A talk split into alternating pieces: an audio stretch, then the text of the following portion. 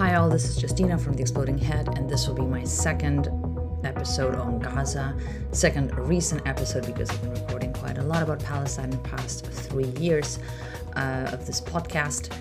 And I have to say, I was really, I was thinking a lot about what this episode should be on and uh, what needs to be said. And between my two episodes, I released several articles. I filmed a lot of videos. I'm gonna so I'm gonna point to these resources here because I did cover quite a lot. And so I'm building this episode on top of those videos that you might not have seen.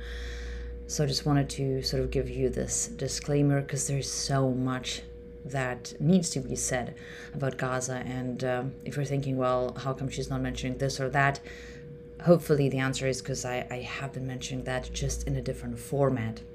And this episode really comes from me having reflected a lot about not just my role, my imaginary role as a political commentator uh, and someone who knows really, who studied and, and lived in Palestine, and someone who actually does know the subject, but also my role as I see it uh, of someone who's interested in mental health, who has another project, not just the Exploding Head, but another one, Investigative Selfism, on mental health, on various topics in psychology and mindfulness and collective trauma, and also what my role is here as a human.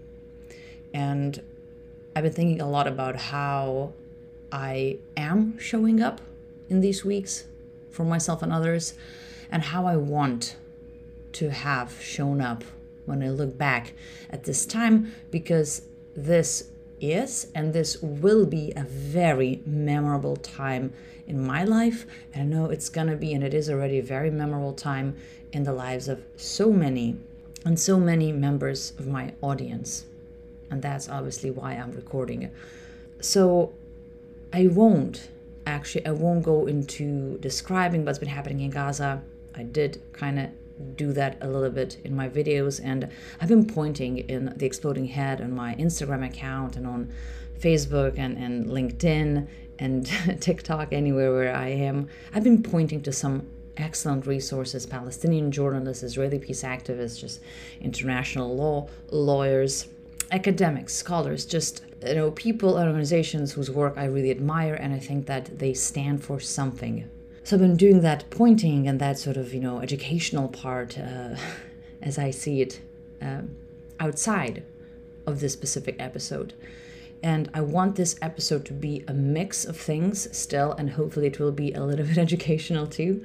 But that mix is something how I see my own uh, actions, what I'm recording, what I'm producing, what I'm talking to people about these days and I want it in a very naive way.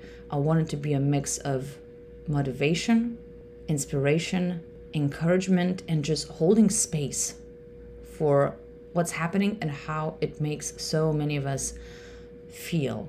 How, how what we're seeing in Gaza, what it has um, resulted in in our heads and in our hearts.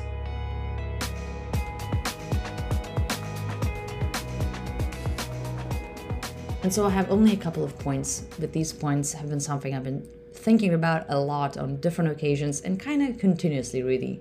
So let me share those with you and please see how much that resonates with you.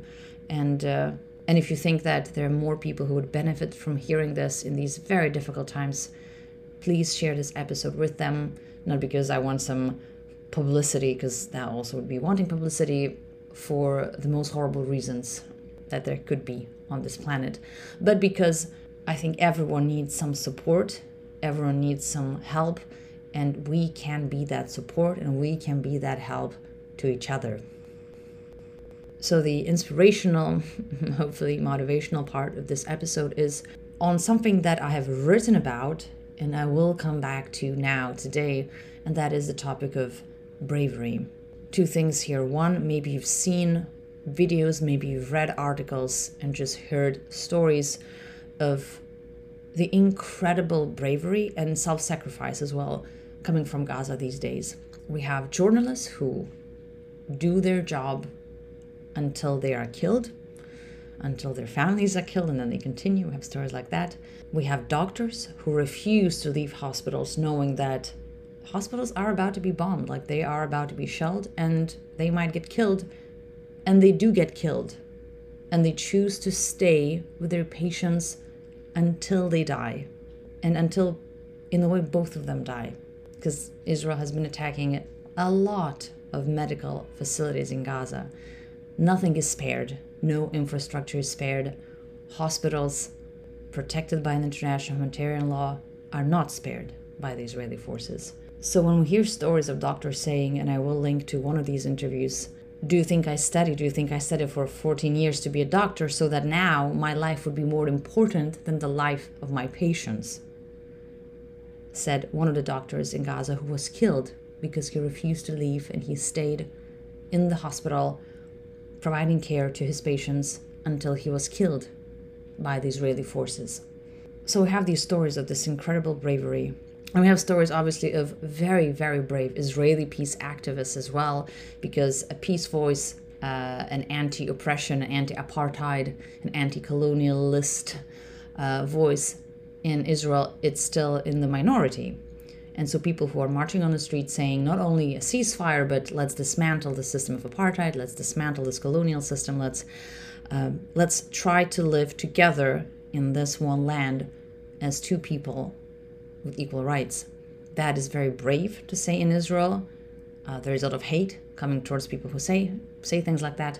And we know that even families, some families whose members were killed by the Hamas's attack, even they are saying that war is not the answer, more violence not the answer.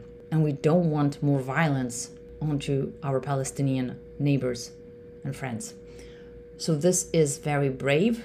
This is very brave. This is very difficult and we have to remember that. And i think for me at least it is very very inspiring. It's very very motivating to keep on going thinking that people are facing uh, risks that i am not facing and they're still doing the important work that they're doing.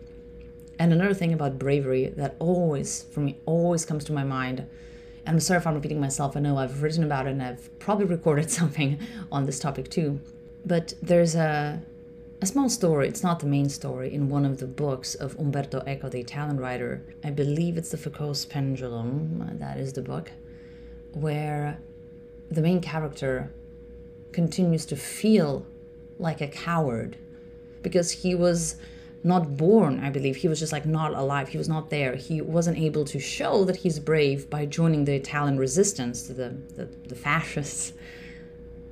So he thinks he's a coward because he has never really been given the opportunity in a way to prove that he would have done these heroic things, these brave things.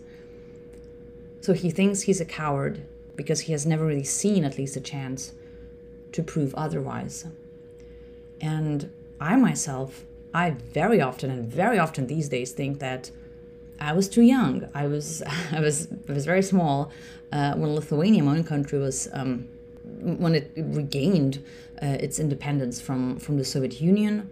That was a very I think for many people Lithuania, it's like seen as like a proud moment, and you know, obviously gaining independence, it's a big deal. Especially, it's a big deal for countries who've never had independence or who are fighting for it still. So I can only say that it's a big deal. But I was too small. I was too small to go and, and like fight for my country and, uh, you know, protect Lithuania or, or try to sort of uh, break through the, you know, through the oppression that people didn't want to be under.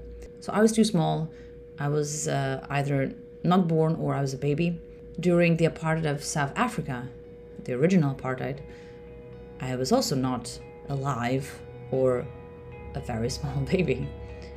So there are plenty of fights, plenty of you know historic struggles you know we have national liberation movements from you know 60s and 70s like decolonization i don't know right so i was not alive then so i don't know what kind of position I would have taken. But I like to believe that I would have stood with, you know, the people who are oppressed and I would have been vocal about that. I would have fought in some ways. But I don't know. But Palestine, Gaza right now, I am not too young. I am not too small to do something, to say something, and not to see myself as a coward. And I will share this with you. I had a very beautiful experience recently.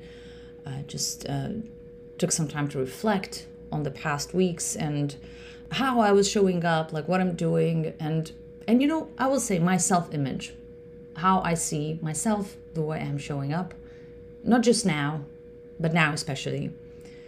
And a very simple thought came to my mind, and I'm not bragging when I'm saying this, because actually, as my sister very correctly pointed out, she said probably many people think like that about themselves, and I'm like, sure.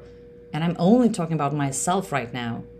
I'm only talking about myself. I'm not even looking to other people when I say this. It's not like a, a comparison thing. But when I see what's happening in Palestine with my knowledge, my experience, my, my academic, my lived experience, everything, and how I'm showing up now, what I'm doing now, the conversations I'm having now, it's really tough. It's really tough emotionally, mentally. It's taking a lot of my time, even though I, I just started a new job. So I'm like, uh, uh, you know, but it's it's it's difficult not to be thinking about Palestine the whole time. Anyways, but the point is, whatever I'm doing, however I am right now, in my relationship to Palestine, no matter how difficult it is, no matter what the toll is, the emotional, mental toll, I can look, I can look at myself in the mirror. And even if it's easier not to say anything. Maybe it's easier not to have certain conversations. It's easier to do literally anything else, maybe, than to be talking about Palestine. But the weight of the words unsaid and the weight of then having to look at yourself in the mirror to, into your own eyes and see the person that you are and feeling embarrassed or ashamed, like deeply ashamed, no. I'd rather take I'd rather take the difficulty, I'd rather take the discomfort, I'd rather take the uncomfortable conversations, I'd rather take the, you know, sleepless nights, even though very unhealthy, I understand. But even that toll, and the toll is real, and I know it's real for many of us, I'm not minimizing it, but the toll of not speaking out and then living with that, that is a much greater toll. That is a much greater toll, I claim. You don't have to see it that way, but if it's very difficult for you right now, if it's been difficult and it's difficult to people around you, we need reminders. We need every reminder we can get to keep on going and to do the work that is very, very important and very, very needed. And very often we are privileged to be able to do that work. And so, to my mind, we have to.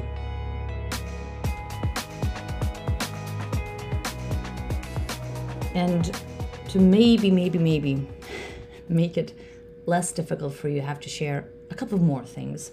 And one, I think it has never been clearer to me to, you know, when people say, who do you support? Like, who do you stand with? And like Israel, Palestine, how ridiculous, how ridiculous that question is I mean, it really depends how it's asked, but sort of choosing by country and what just by country, it has become so irrelevant. Like that question is just so black and white, even more than it was before. Why? Because if if I'm asked like who do I stand with, I never say I stand with certain government because I say I stand with the people. Governments usually don't even represent the people too well, and you know, various flaws. But now, if you stand with Palestine, if you stand with the Palestinian people, people being oppressed, people being colonized, you don't only stand with the Palestinian people, you stand with everyone who wants this settler colonial project to end and for one democratic state. True democratic, not an apartheid state, not a state with tiered system of laws and a superiority assigned to one religion, but an actual democracy where people don't have to live in an open air prison and under apartheid so that others would have their imaginary security. So, if you claim that, if that's what you want, you don't just stand with the Palestinian people who want that.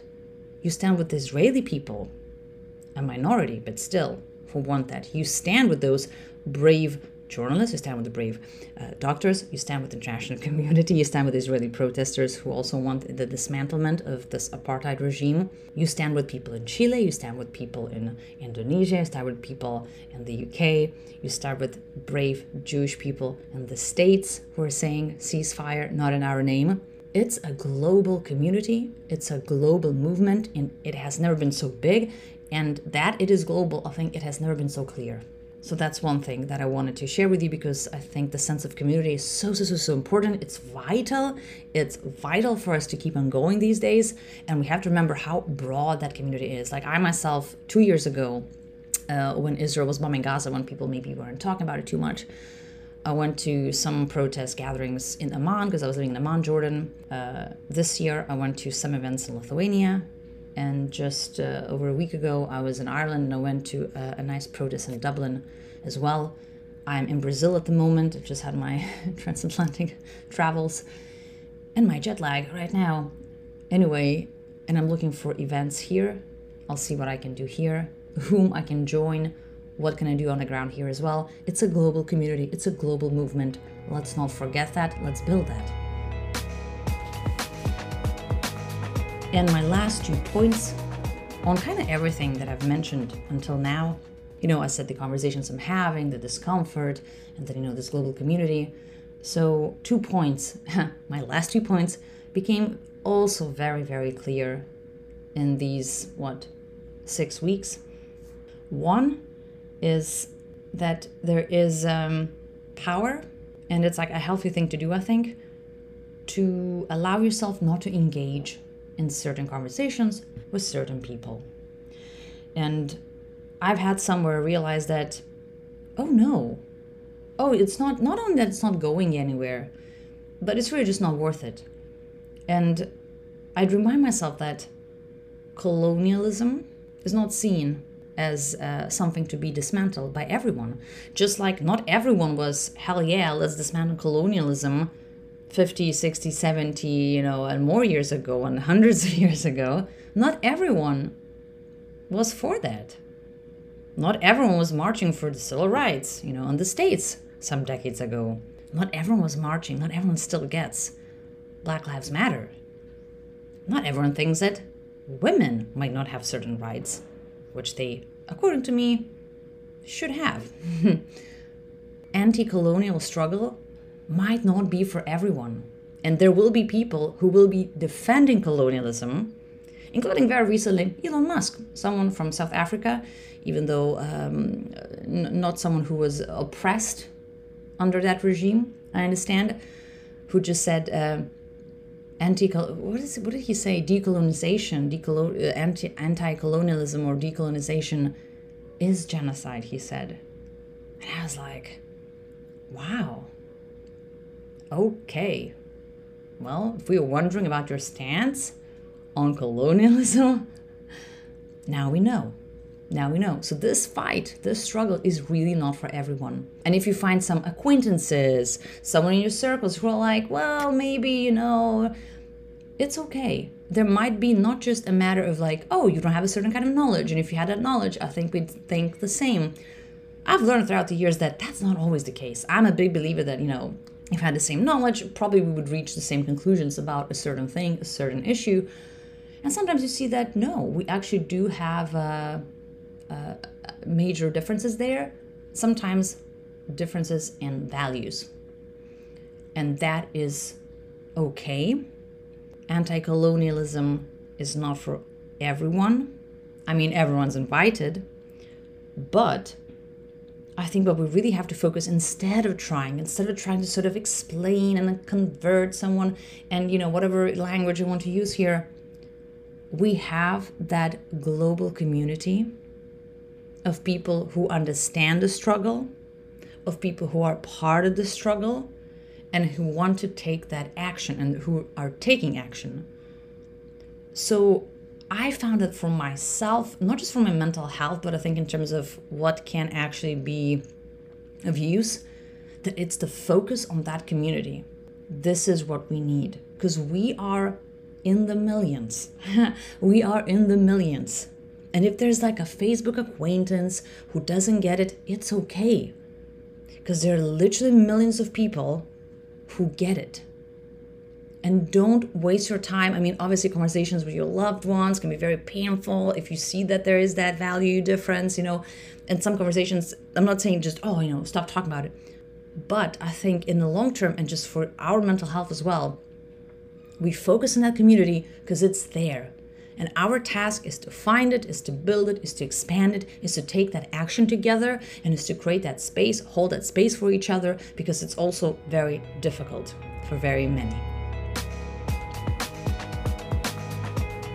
And my last realization that I want to share with you, I, I don't think uh, I've exhausted the list of these realizations, but it kind of relates to my previous one of my previous points, but I will say it, and I want to say it in this way that it's very painful. No one wants that. No one's sort of like ah, you know about it. But in the end, I am fine with losing relationships, some kind of friendship, some kind of, you know, connection to some people if they're fine with, you know, killings of children, if they don't see the humanity of certain group of people, if you don't see them as people, if they're fine with racist, fascist, genocidal rhetoric and actions of any government, any government. I am fine. It's not comfortable, but I am fine. I can handle. I am fine, and I will choose that. I am fine with losing relationships. I wouldn't be fine with losing myself, my voice, and my sense of integrity. Because let's not forget, if we're censoring ourselves, if we're not speaking out against something that is important to us, when we are with others, someone who we sort of choose to be with, then we are not being ourselves. We are sacrificing that authenticity, and that that sacrifice, once again, it will have a toll as well. In my other project in investigative selfism, I spent a whole season of my podcast talking about discomfort, sort of the importance of normalizing discomfort, like what it is, um, just a lot of uh, a lot of talk about discomfort. You know, choosing uh, uh, courage over comfort and various um, various concepts really. And you know what this is? This is a discomfort that I normalize I choose to have. Because either way, I'll be uncomfortable, either keeping some weird relationships where I have to not be myself, or I'll take the discomfort of being myself, not losing my integrity, and being able to look at myself in a mirror. Yeah, I'm choosing that.